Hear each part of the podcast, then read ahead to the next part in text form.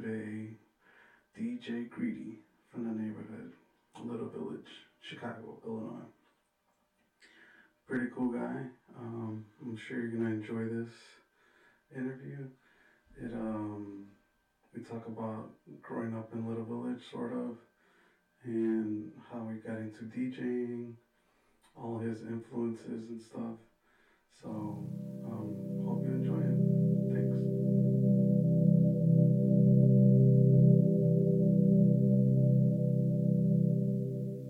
Hey, what's up, podcast world? Um, today in the Real Chicago podcast, I'm interviewing DJ Greedy. Um, he's uh, a friend from the old neighborhood, Little Village. We basic basically grew up in the same neighborhood. Um, and uh, I mean, I've known this guy for or about him um, for geez, what is it gonna be now? Like it has to be like almost thirty years, man. Like the early '90s, right? Um, and uh, uh, I don't know if you want to say what you do for a living, but if you want to, go for it. Yeah, uh, so my name is DJ Greedy. Some of you guys may know me by my real name, Sal Garcia, Salvador Garcia, Little Village, Chicago. Um, you know, DJ by day, housing counselor by night. So here I am playing house music. Chilling. Yeah. um, you you have a lot, a lot, a lot, a lot, a lot of experience with the radio. You used to be at, um, if, correct me if I'm wrong. You you were at CYC, right? So I started at CYC and then Right. WRTE. Right. Yeah. And um, and, and there was the Radio Arte, right? hmm And that was um, was it in the same building, or is that when you guys moved to um, 18th Street? So I start. I started at CYC, um, and eventually, what happened was that the management there they had classes, so we would attend these classes, and then one day they didn't open the doors, Just like that. just like that, and you know, It was a complete I- I- surprise to you and everybody else. yeah, it was a big big shock. So you know, a lot of the DJs that were there were supposed to take these this class in order to get certified Yeah. with the FCC to be on the air. Oh shit! I didn't know Yeah, that. yeah. And uh, some of the DJs that were there, you know, the, uh, you know, I was a new kid, and shops closed. So, it, you know, they called me back two years later, did the class again, same thing. Like, you didn't finish the class. Yeah. Here's a book, read this, and you know, yeah, I, you know, I got to learn a little bit, you know, but wasn't until like a couple of years later when new management came in, which was back then it was uh, the the museum, the National Museum of Mexican Arts. Yeah, I remember that. Um, so they came in and you know they called they, they called me one day and they're like, hey, you know, um, we heard that you know you were part of this class. We just wanted to see what you're about. Can you come in for an interview? Sure. Oh, you're a DJ? Yeah. Uh, we don't. We- We're not looking for a DJ. Ah. Yeah, and I'm like, no, well, you know, I'm from the hood, but I wanna, I wanna learn more. I wanna, about, wanna learn about, you know, behind the doors and Yeah. production, and Yeah. you know, just because I mix on two records, I, I don't know how to multi-record, multi. You know, back then, I, I learned on a reel-to-reel there, Oh, that's neat, man. right? So this is bef- before Windows, like you know, Yeah, yeah, yeah. and once the digital era hit, you know, forget about it. We had SoundForge, Acid back in the days in the studio. Yeah, I remember that. Yeah. Este, so So, so you're at you're at um. so basically basically basically we went from 20th and Ridgeway Uh-huh. at the Boys and Girls Club, right? Where again I, I learned to, to, to do edits in a freezer. It looked like a, a little meat freezer cooler room, Okay. you know? And the studio was on the other side. Have you been to the studio, right? I never, I never went really? inside. Okay, so it's probably it's probably about as big as this room from from the, my bathroom to Does it still exist? it still exists. They they still broadcast up there. Okay. Uh, Lupin Radio, if I'm not mistaken. Oh, alright. Yeah, and Yollocalli from the National Museum of Mexican Arts, which is a, a youth initiative where they do art classes and you know. Uh, so they're still out of there. Oh, okay. Huh. Yeah. So eventually, from from there, uh, the, the the National Museum of Mexican Arts came in, and you know we were still going under 90.5 WCYC. Next thing you know, it's WRTE. Okay. and it's Radio Arte, and Yeah. we're gonna move to Pilsen. And Yeah. one day they took us, you know, on a bus to 18th and uh, Blue Island, and they're like, th- you know, back then there was a Mexican restaurant. There was some vagabundos bums, you know, on the floor, yeah. and this is where the radio station. We're like, what? right? There's like five different gangs on each corner, I- literally on that corner, I, right? I, I visited you maybe once or twice, and I was actually in the studio with you. I think once. Um, and uh, okay, so you said the the museum was running that yeah, joint, yeah, right? yeah. So now, if you go there, there's a there's a bank on the corner. There's Starbucks, right? No, it's a it's a bank It's on the a- corner, and then you got Giordano's right behind it, where the Oh, where the yeah, Yolo yeah, Museum was right behind us, where the washroom was Uh at. huh. Oh Cra- wow, Crazy. Yeah. yeah, yeah, And this is before Pilsen was gentrified, right? Right, right. Let, let's let's back it up a little. Let's go back to I kind of jumped a little forward. Huh? yeah, yeah. let- Let's let's go back to the CYC days. Yeah. Um, so how the how, how the hell did you fall into that? So one day I was cruising, right? I had my Altima, my '93 Altima, I think I remember that. right? Uh, so I'm cruising and I'm literally in front of the building and I hear a promo that if you're interested in becoming a on-air, you know, disc jockey and learning about production, you know, hit us up. 762-9292. Boom, here you go. I'm calling them, Yeah. leave a message, and that's I got a call back. Who, who, do you remember who called you back? yeah, Yolanda Rodriguez. She was she- uh, the she, she was the first GM from from the radio station. Cool. Uh, she's the one that told me, no, we're not looking for DJs. and you know, I'm like, no, she believed in me, you know. Yeah. And when I came in, I it's like I I was like on some different mentality. So I'm like, you know what? I see what's going on. I see what shows are going on. I'm gonna do like a commercial, but they're called public service announcements because we were a nonprofit. So Yeah. I created a collage of like all these, you know, specialty shows that they had during the week, which was like probably five of them yeah. and I did a snippet, you know, with a background music and doing just my voice, Yeah. and they were just impressed. They're like, "How did you do this?" I'm like, "Well, in the reel to reel, I recorded my voice, came back with the music, you yeah, know, yeah, yeah, yeah. in the mixer, and. Yep, yep. exactly what you're doing, you know." Right.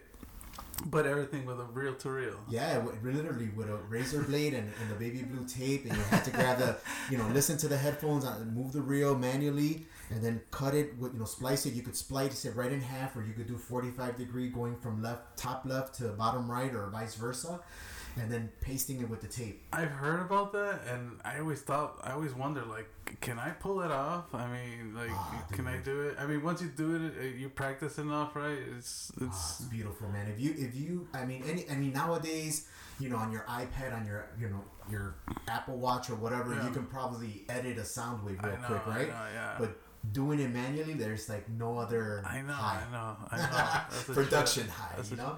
Wait, wait, wait. Okay, so let's go back a little bit further. Okay. Um, were you DJing when you decided to go and you know talk to the people at CYC, WCYC? Did, were you DJing already?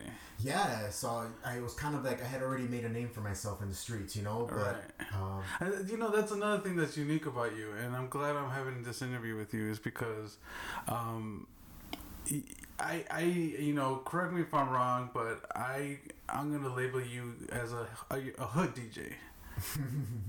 You don't like that term no, that's cool. I mean, you know, uh, I, don't, I don't want because to. no no because I, there, I, I, okay, there's a let, there, wait wait let me a, ask you this: what's what's your definition of a hood DJ? Um, um, so growing up in the neighborhood, when you know, you would see on television, you know, that there's rock bands and teenage rock bands and stuff like that. Well, growing up in Little Village, um, there was hood DJs. By what I mean by that, it's not derogatory at all. To me, it's almost like um, uh, what do they call it? Like a endearing term, because I know that growing up in the hood and DJing is completely different than growing up in the burbs or you know you know somewhere where you know basically you know especially now with you know all the like automation and DJing like you went like you went you were old school in the sense of like like playing in basements and playing in attics and you know playing in like cribs that were like had no furniture in it. That to me has more weight than a DJ. Like, I, I don't want to mention any like quote unquote superstar DJs, but there's some superstar DJs nowadays that like they're world famous, and I'm like these motherfuckers, you know, they don't know shit about like what the DJ culture really is about. So when I cu- say a hood DJ, that's what I mean. Wow. Um, so yeah, I, I walked. I walked into many venues, right? That undisclosed venues at last minute, planned out. Um, family gatherings. You know, my bumper sticker, my bumper sticker says it very well. Have party will travel, right? um, I, I've rocked, you know, many venues like that. I paid my dues, you know, Dude, you you paid your dues a thousand over. There's, and I'm still paying my dues right now. You know, Well, I don't I- mind. I don't mind. You know, um, I mean, like, and you know, back then I didn't make you know just like any underground hip hop artist back in the days. You know, like the Fat Boys or whatever. They never got paid.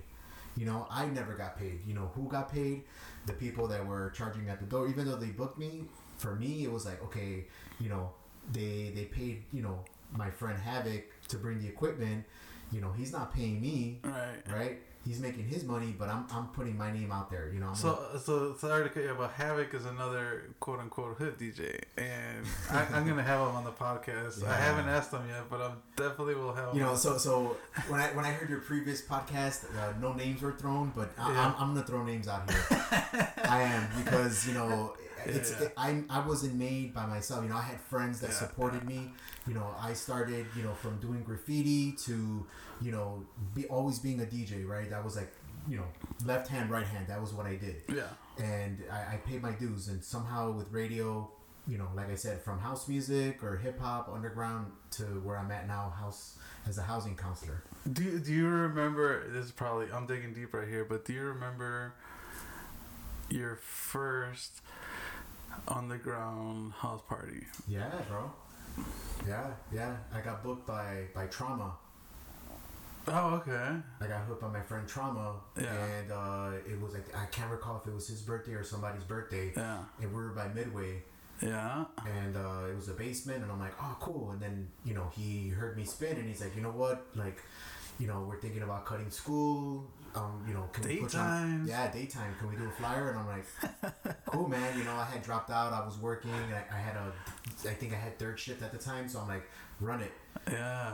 uh, so you know, I was out there mixing, you know, from 9, 10 in the morning. We were already setting up shop. And, you know, by the time parents came home, uh, Party lower. party's over, you know, two o'clock, you know, and when it came to these daytimes, I can recall one daytime specifically, and it's it's it's pretty cool because speaking of my friend Havoc, you know, the other day we were speaking, and uh, he's like, I'm gonna do this mixtape, and I'm gonna call it daytime, and I'm gonna put a picture of the of the house of the first daytime that we did together. Nice. Which was on like Mozart and 51st or 52nd. So, I wanna- but check it out. The, the, the last thing we did, the, the, the, the last daytime, the last thing we did, I remember we got so crazy. One of the guys like jumped on the ceiling fan, yeah. brought the whole ceiling fan and ceiling down, dude. Like, yeah, we used to do some crazy stuff, bro.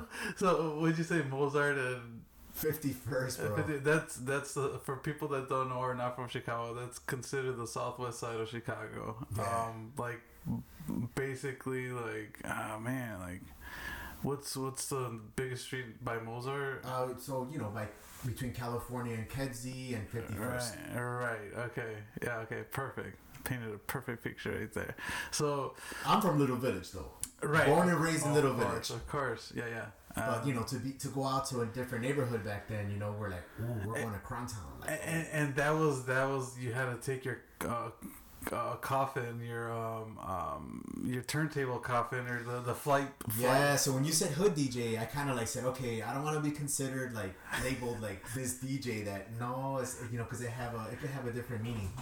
Este, pero I, I I was that kind of DJ that would come out like you said with the coffin case. So the coffin case, you know, you had your two Technics, twelve hundred, and then you had an eighteen inch mixer on the side with a voice sampler, right? Yeah. And you know, be, you know, be, you still had an amp, you had speakers, you had a crossover you know, everything was analog back then. You know, uh, there was no digital. I know, and that's that that gets me because, like, kind of, sort of, I'm getting into. Not like- now. I just show up with a USB drive. You know. Well, yeah, that's what I'm saying. Like, I'm getting into like, so in that in that like early '90s era, I I had like uh, Numark. I had one Numark, one Gemini, you know, and they were belt drives.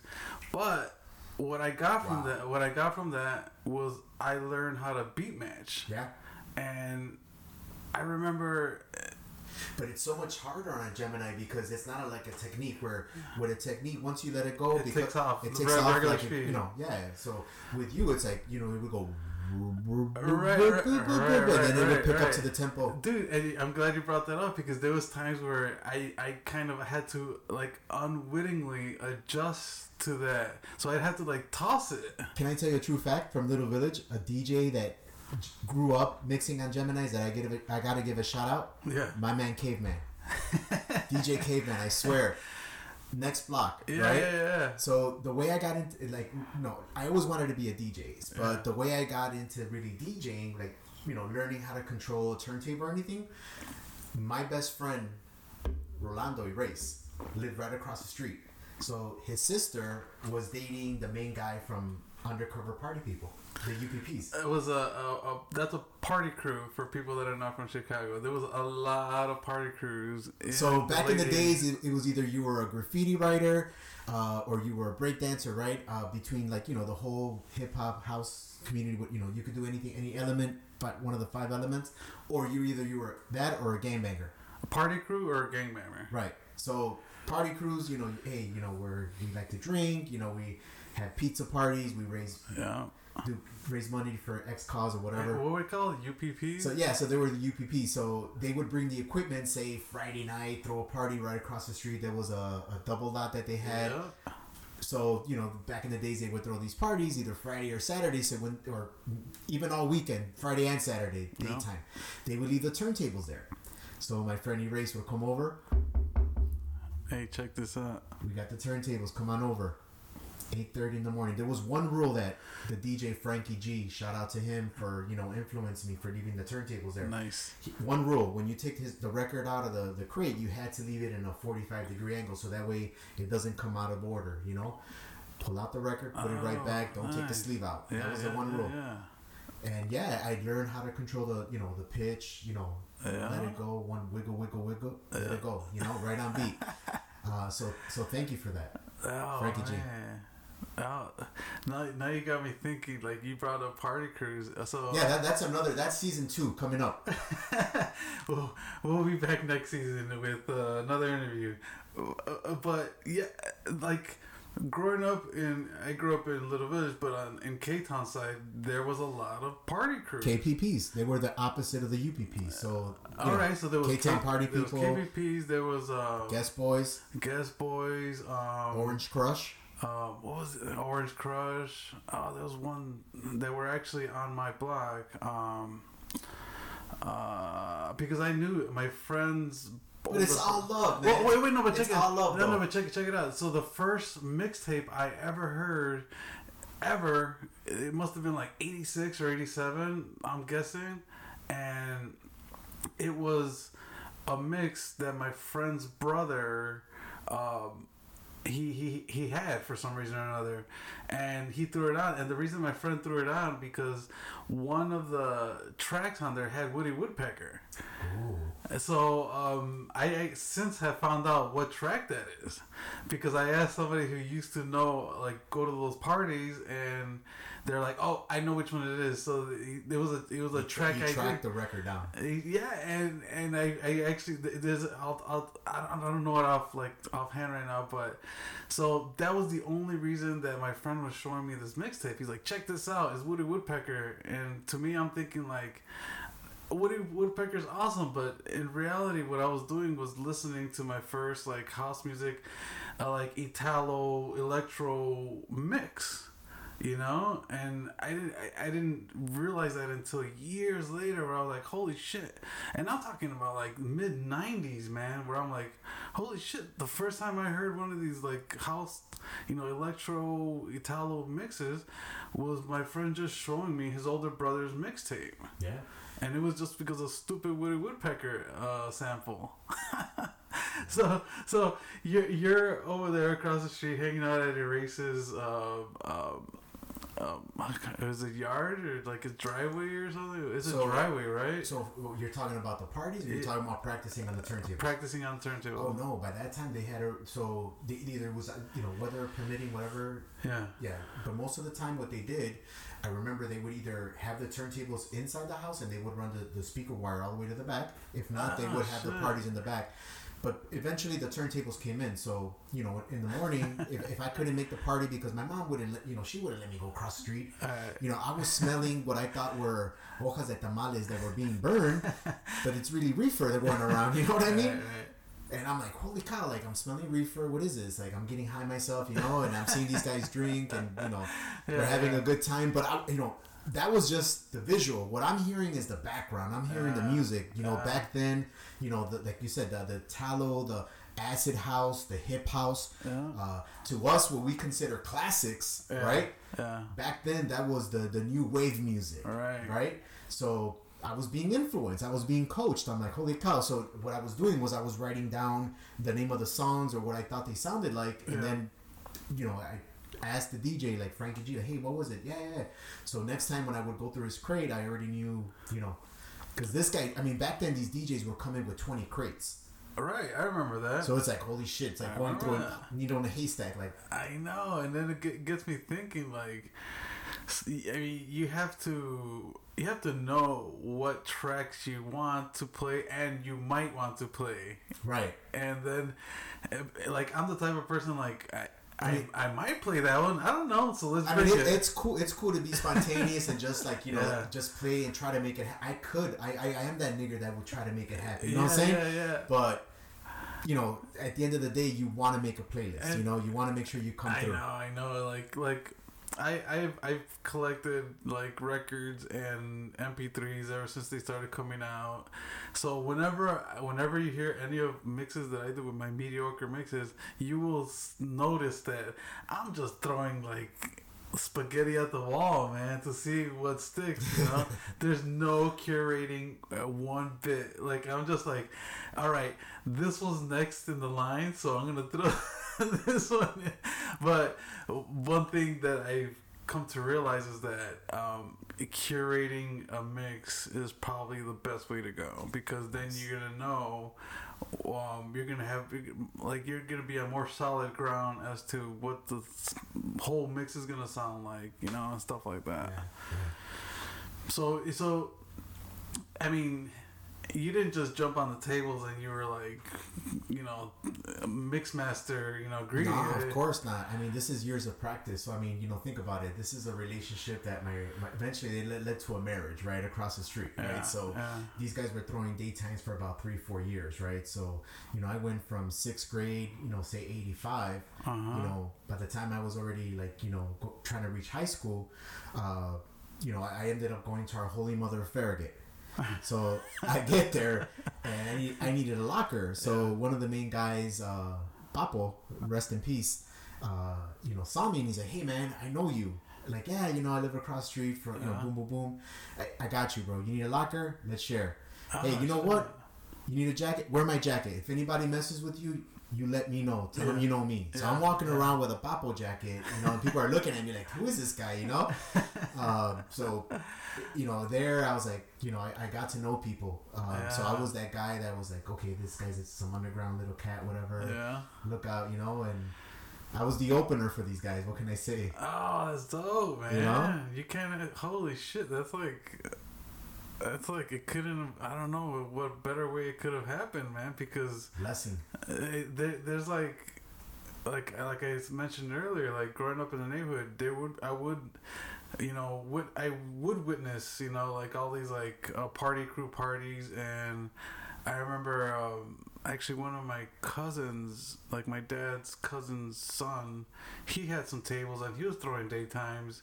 I don't think he was in a party crew. As a matter of fact, I think he might might have been in a pills like a 18th Street gang, but I remember seeing that that uh, daytime um, like uh, party crew culture around me, and I'm like, you know, this is like 80, you know, 6, 87, and, you know, I'm like 8, 9 years old, you know, so all I can do is basically witness it, you know, and it's funny because so there was all this stuff floating around us, um, all this stuff happening, all this DJ culture happening around us, all this underground culture around us.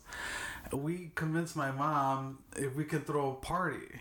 So what was the occasion? Nothing. Just to throw a party. So imagine my oldest brother at the time was probably this was probably like 86 or 87. So my oldest brother at the time was probably shit like 12 or 13 years old.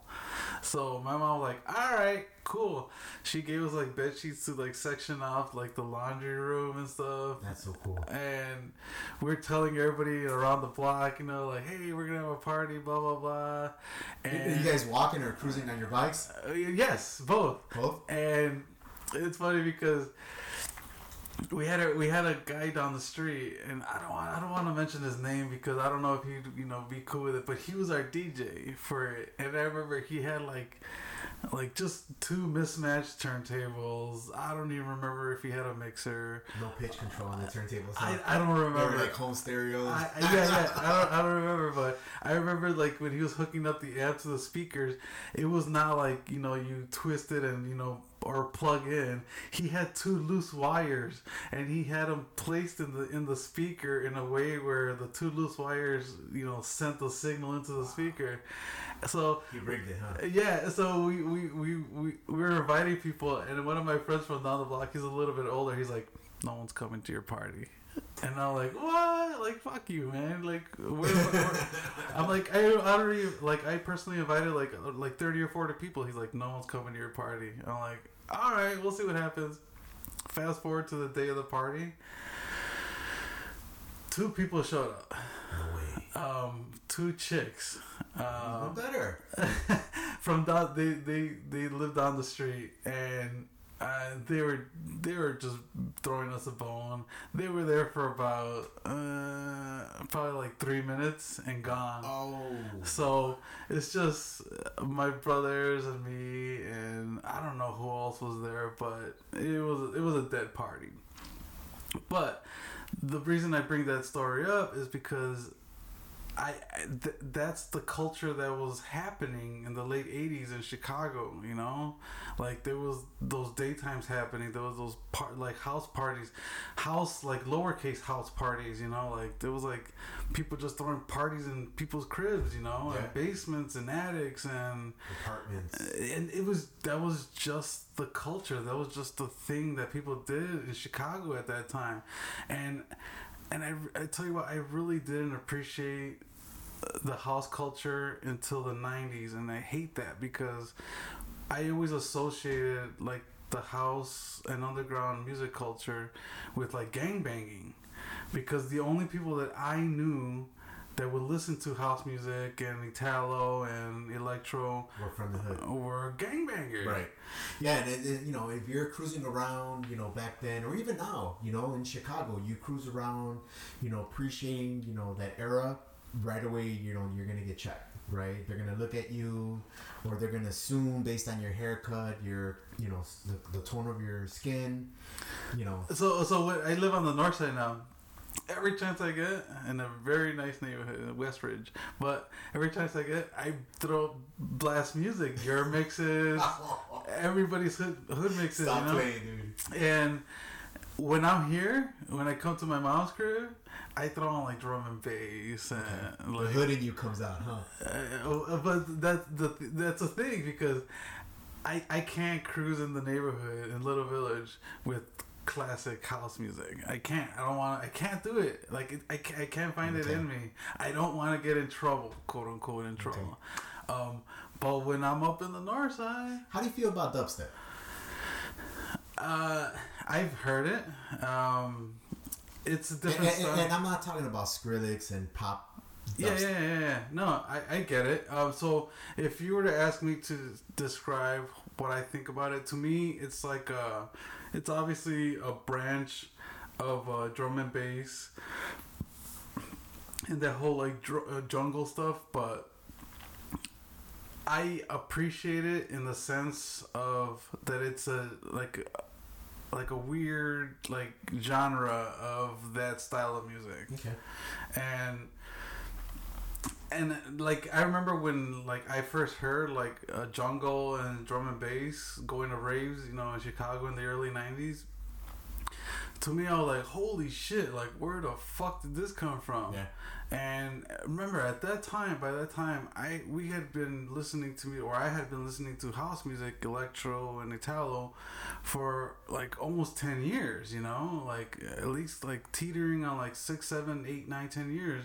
So when I heard drum and bass for the first time, and I heard, uh, I should say, when I heard jungle for the first time, when I heard like, like even stuff like hardcore and gabber, like I was like, what the fuck? This is like this is new to me. Like it, it was very intriguing to me. It caught my attention, you know, and so then because like stuff that like interests me i kind of go down the rabbit hole like history of that kind of stuff and at the end of that rabbit hole for gabber and for jungle was fucking house music I it blew my fucking mind the fact that the guys who were making jungle music and the guys who or the people that are making jungle music and the people that are making uh, like gabber, you can trace that all the way fuck back to house music. That blew my mind, and then that's when I it hit me. I, I would think that it would be like hip hop No, no. So because of the element of you know the breaks. the breaks and, and you know and because drum and bass is just that one simple you know sample that was The, there. the, the, the Amen Brother break. that's it. Wait, so, but see, okay, so I don't want to get into like a rabbit hole of history of stuff. So, so when Acid House came out in Chicago, um, for some reason, the people in the UK love fucking Acid House. So when Acid House was in in the UK and everybody was jamming out to it, that became like that what kind of evolved into what raves and undergrounds over there. So when that became uh, popular, then all of a sudden um, they started to introduce the break beats and the breaks into the sound. So then that became um, um, hardcore and like gabber and stuff. So then um, Now Gabber was like what, what 104, no 150, It's- it- 160 beat per minute. It's like 150 and 100 between 150 and 180. But that's that but that's basically a modified version of like acid house. And then on 45 RPM, like double it. right, and then when they started um bringing because it, it was so fast when you would play a break on there, it that's when that's where uh, jungle started to evolve from. And then that's when you had those like super fast breaks in that music. And then you had elements of like uh, reggae dub brought into it, and then you had elements of like, like like rapping brought into it. The raga and, and the liquid soul, you know, going Right. more into hip hop, and then you had trip hop and Right, right, right, right. But all of that, all those genres. I mean, um, podcast world, correct me if I'm wrong, but all those genres kind of got kickstarted with uh, do-it-yourself music called house music slash, and it became acid house, and then that became, you know, you know, Techno. uh, yeah, it was history, you know, like after that. So it it took like almost 10 years for me to understand and realize that we were living us you and me were living in the baby steps of that whole like culture that rave culture that whole underground culture. I didn't it's almost like i had been so far out i had to turn around and look back and i was like holy shit we were part of the beginning of all that. And then it got me thinking of all those and I'm glad you brought up the the um, the party crew parties because that kind of helped spawn all that shit. yeah, yeah. I mean, they were the ones that were throwing the parties at you know Regency and at you know certain hotels and and certain you uh the the Union halls and you know the churches, the gym rooms, you know Saint Agnes or you know yeah. Bro. So so I, I met I met um, uh, Chippy, um, one of the original house producers, and I started going down to like the history, like figuring out the history of you know how he came about. Fucking incredible, man! Like how, like um, the African American, um, you know, people that grew up in Chicago, you know, develop house music, man. And I think it's, uh, I think the history of like that house music, even to this day, is underrated. Like we have EDM now, and you know, some people say, ah, EDM house music is all the same shit. It's not, um, but I think uh, there's a lot of credit that that people don't give to the African Americans that develop that house music style, that genre. Yeah, yeah. I hate it. You know, and with you know, with respect to you know everyone, every race, every you know culture that's out there. You know, you had the gay community too with the deep house back then. you know? right, right. when- Uh, there, there's there's a documentary. Um, I, I think it's man, I'm probably fucking up the title, but it's like I was there when it started or something like that, and they talk about all that how all- Latinos with the hip house movement. yeah, yeah, exactly, and. I mean, I'll, I'll talk to You know, freestyle music, and then you yeah, right, right. alternative. Right, you right. It- Like that freestyle uh, culture. We were uh, in lockstep. Chicago was in lockstep with NYC in the whole 80s freestyle culture. Yeah, you know, you were reading my mind. You know, I, I, I, I'm like, this guy's gonna hit New York. Yeah. So there was, there's always been a big thing with New York and Chicago, with even with house. Uh, Right. A lot of the big house DJs are, you know, from New York. You know, um, but Jungle I, Brothers. But I remember back in the days, there was like even breakdancing parties of you know New York versus Chicago. Yeah. You yeah.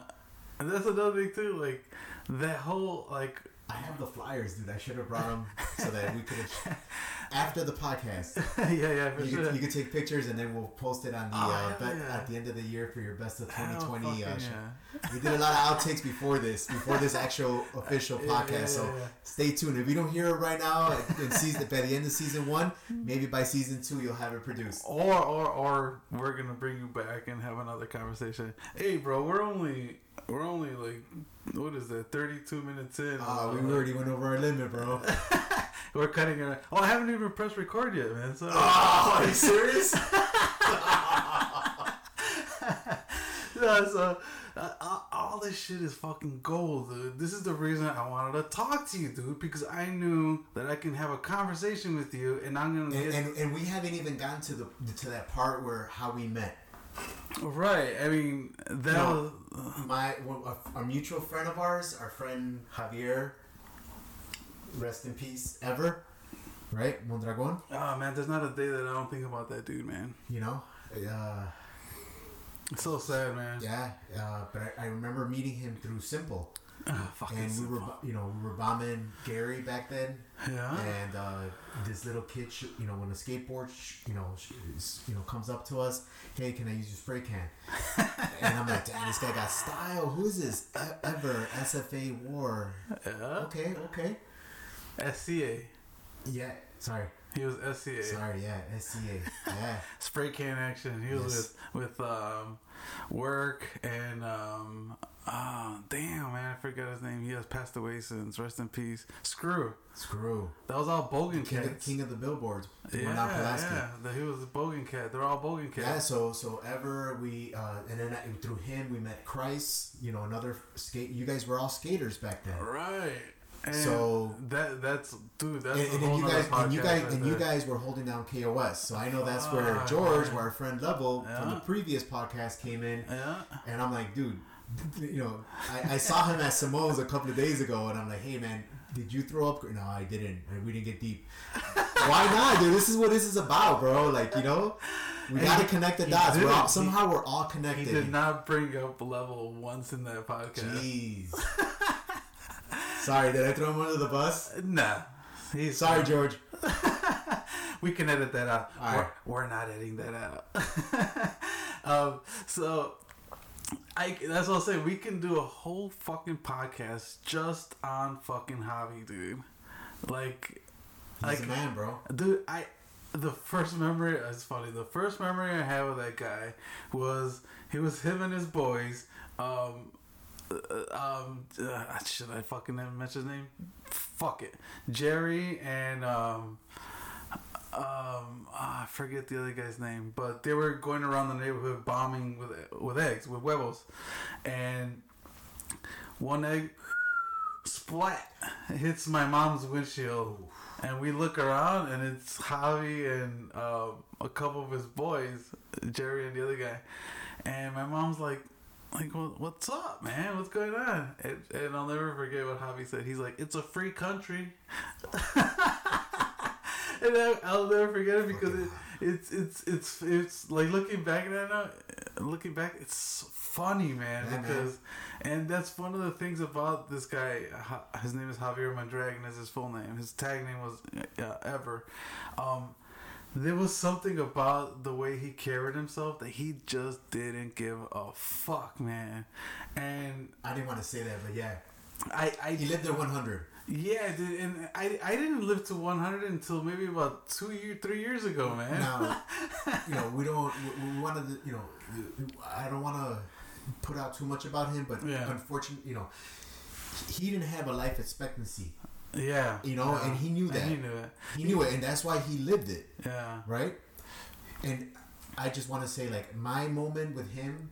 One time, our friend Christ, he was a manager at Coconuts on Randolph and State. yep, I remember that. He got us tickets to go see Wu Tang when they were opening up against Rage Against the Ah, Machine. nice. Wait, I remember that. So we got him a ticket. Yeah, So it was Christ, Ever, Super, and myself. yeah. We went up there to the uh, back then. It's it was the uh, what was it the uh, World. World Music Center. So we went there, and uh, at the end of the sh- uh, during the show, we see Javi running through the, The fence. and he goes upstage. He he ended up meeting the Wu Tang backstage. He told me about that. So we're waiting for him after the show in the parking lot for like over an hour. You know, we're smoking a blunt, waiting for this guy, and we just see like this red dot, you know, going from the bottom, you know, to the top, and it was Javi and uh, you know, su- a super going back and forth. Smoke. Yeah. We could see him from like a quarter mile because you know back then those parking lots. I mean, Yeah, that yeah. was a big parking lot. Yeah, yeah. Yeah. So eventually he ends up telling the story, and, and I'm like, wow, th- I th- know. what what hasn't this guy done? I remember him telling me that story, man. Dude, Javi used to be. I used to. There was time in my life where I hung around with him more than I hung around with my own brothers, and like I remember the the day I found out that he passed away. Everybody's telling me like like coming to my crib and like like they're like it's like the report, and I'm like. I'm like, I, just couldn't believe it, so I went straight to his house, man, and I his uncle answered, and I'm like, "What happened?" And you know, he, you know, long story short, he told me what happened, and I was like, "Man," and that was like the first time in my life that somebody that close had passed away, and and getting a little emotional, but. Uh, like like I said, man, like I, there's gonna be a point where one of these podcasts is gonna be 100 percent about that guy. And I remember having the uh, the interview with uh, Level with George, and I was like, imagine him on one of these motherfuckers. Imagine him on this on a podcast. Oh my god, it's like the world missed out on on that motherfucker's conversation. Very talented uh, drawer as well. I know, and, and that too, like. Uh, you know that he started with graffiti. You know he wanted to get into the arts. I, I, well, I, I, re- I remember um, him doing like uh, Mickey Mouse and doing Fievel from American Tail and Batman and you know I remember all that shit, dude. I remember like I have so many stories with that guy. It's like I just have to dig deep, but shit, man, that guy so we got we got a show coming up. hundred percent Forever.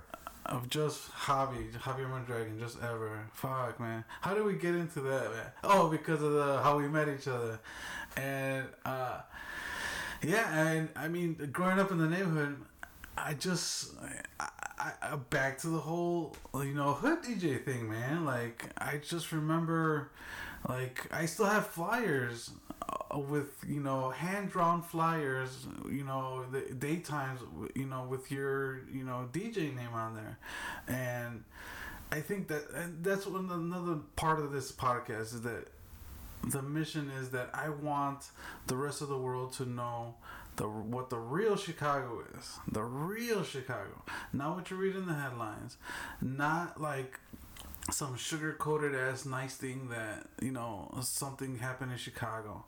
No, no, no, no.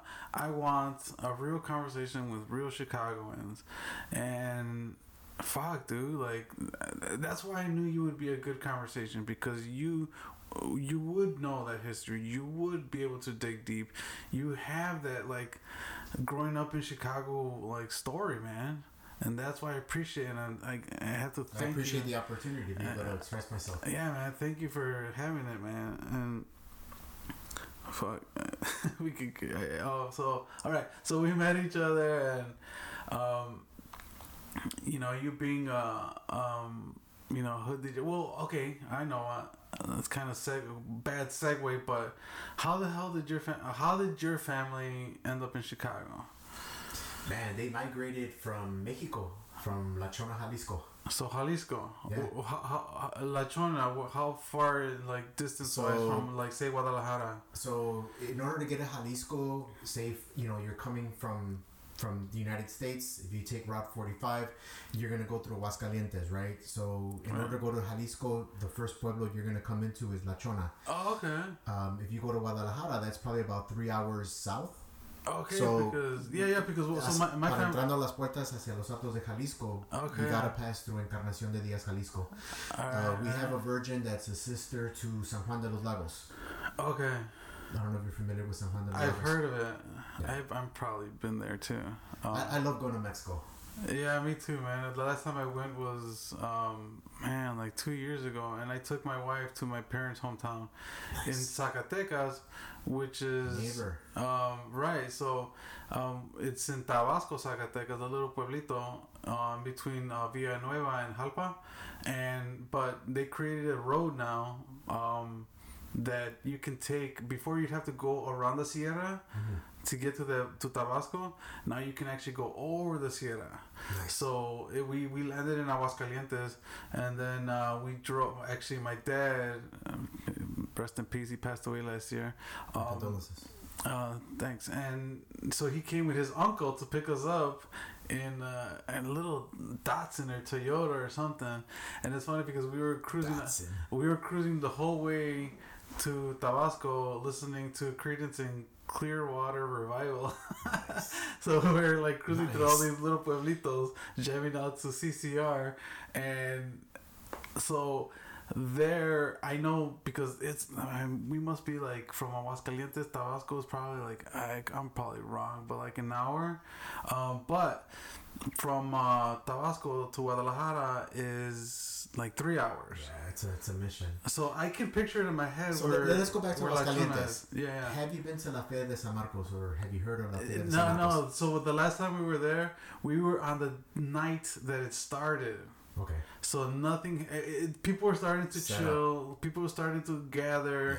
There was concerts, but it was the night before it started. So anyone listening, if you want to experience the biggest fair, the best fair in Mexico, go around April, my birthday, uh, basically towards you know after the the seventeenth per se, so before Mother's Mother's Day.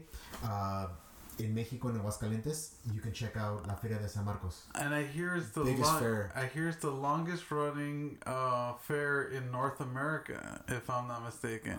It's like 300 years old or something like that. It's beautiful, beautiful. I've, I've, I've, that's the reason I love to go back. You know, we're so close. We're about half an hour. So when I fly, I used to fly. You know, obviously to Guadalajara, then León, Guanajuato, and you know, Aguascalientes is now half an hour. So So, your family, your dad or your mom or both are from La Chona. so my dad's my dad was from Teocaltiche, Okay. and my mom's from La Chona. Okay. Uh, But you know, because he was born over there, and then you know, then he was you know raised in Belen, uh, and then he eventually ended up in La Chona. okay. But my, my grandfather actually migrated, my great grandfather also migrated uh, towards uh, Yakima, Washington. Okay. So they were picking apples, and I still have an uncle that's picking apples and cherries out there right now. Okay. Uh, but eventually they worked their way to Chicago. I had, you know, my mom's side of the family that was working over here. They hooked up, you know, they, they met my dad's side of the family, and for work. They came to Chicago Yeah, for work. right? obviously. Yeah, yeah. Nobody yeah, wants to be in this yeah, cold ass weather, yeah, right? yeah. And I remember my dad was working at a factory where they made uh, big ashtrays and like coat hangers. Uh, Oh, you know, okay. So it was like a very industrial company. And Yeah. I remember the spot being up north, like by Wicker Park, okay.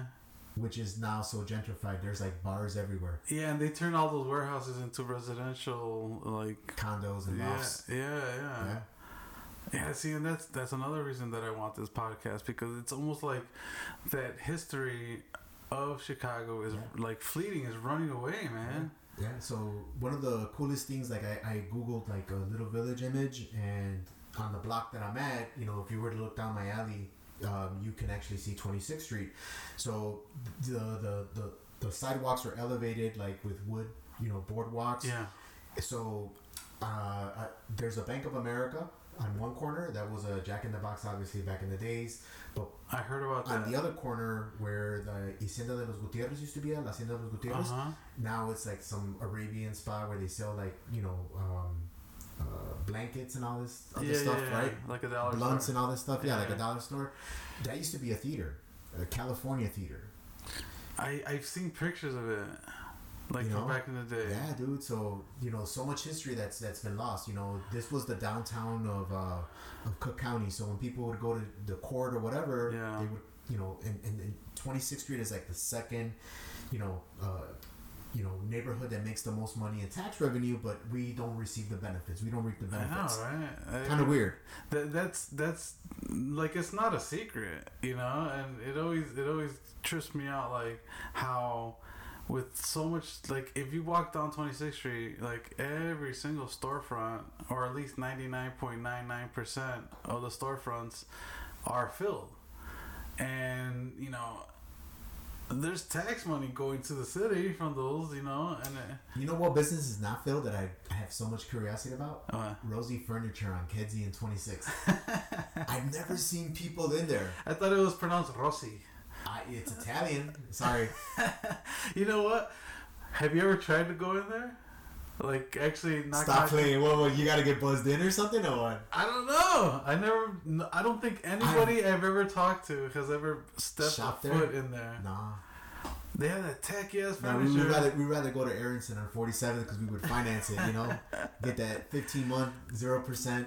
But they, what I loved about it is that it, it was always like tacky, like like weird. Still weird, tacky weird furniture, like like like from the uh, Roman Empire. You But know, right, right, a lot, a lot of like porcelain or, or like ceramic Dobermans and yeah. acrylic tables Yeah. and Where they took a rock and carved the table out of it, would put a glass, Right. you know, top on it, and wait, wait, wait, wait, wait. So we're talking about it now. What the fuck? No one's ever been in there. but it's still open. Wait, so wait, wait. So do you know anybody that's ever been? I've there? never, you know, and I swear, you know, I, so besides being a DJ, besides being a housing counselor, I also love riding my bicycle. Yeah. So you know, at the end of the day, I gotta come back home. So you know, whether I'm going, you know, at any times of the hours, I always pass through that place. Never seen anyone I walking know, around. neither have I, man. And I, you know, I, before I started living up north, I lived in the neighborhood for like almost 35 years, and I've never seen anyone in there. It's a mystery. So, It's a mystery. so podcast world, if you're listening to this, uh, look into that. It's called. if we can get someone to take a selfie and prove to us that you've been in there, yeah. I mean, you don't gotta shop. Don't show us a receipt. Just show us you being in there. I swear, I will treat you to any Chicago pizza that you want, and I'll even DJ at your party. How about that? Yeah, that's an excellent incentive. Holy shit! All right, man. Like, uh, I think we should wrap it up, dude. All right, man. It's been a pleasure. No, it's been my pleasure, dude. Holy crap, man. Thank you for doing this, Sals. Thank you, Greedy, DJ Greedy. I Yeah. appreciate it, man. So, if I could just finish off and just let people know that, uh, you know, I'm a housing counselor. So, if anyone's interested, if you live in the state of Illinois, uh, you know, even in Cook County, uh, Chicago, any neighborhood, please reach out to me. Uh, I'm available. You know, my, my number, my work number is uh, 312 736 1439. I work at a nonprofit organization called, been, you know, doing community work for over 30 years. Awesome. I'm the housing stability supervisor there. Um, so you know, I'm there to provide yet foreclosure prevention. So there's a lot of people who you know who've lost their home, you know, or are going to lose their home due to you know uh, COVID 19 or any other hardship. So I'm here to explain and, and offer you your loss mitigation options. You know, I've successfully helped people lower their property taxes and, you know, retain their home. And, you know, I don't do it for the money. You know, uh, I'm just here to pay it forward. Um, do you have any uh, Twitter sites? Do you have any Instagram? Yeah, um, yeah. So you can find me on Instagram. Just you know, look up DJ Greedy, all one word. There's no space in between. DJ G R E E D Y. Uh, I'm on Facebook as well. I have a page there. And look up DJ Greedy, all one word. Uh, Twitter, DJ underscore Greedy. Uh, my website, djgreedy.com. Appreciate the time, bro. Damn, bro. Thank you.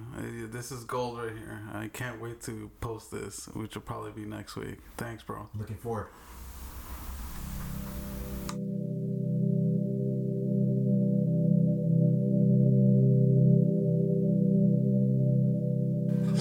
About that, huh? That's DJ Greedy. Um, I really enjoyed how he brought up the party crews and um, how he how he got into DJing and stuff like that. I think that's probably the coolest part of the interview. But yeah, um, I hope you enjoyed it. Thanks a lot. Thanks for listening.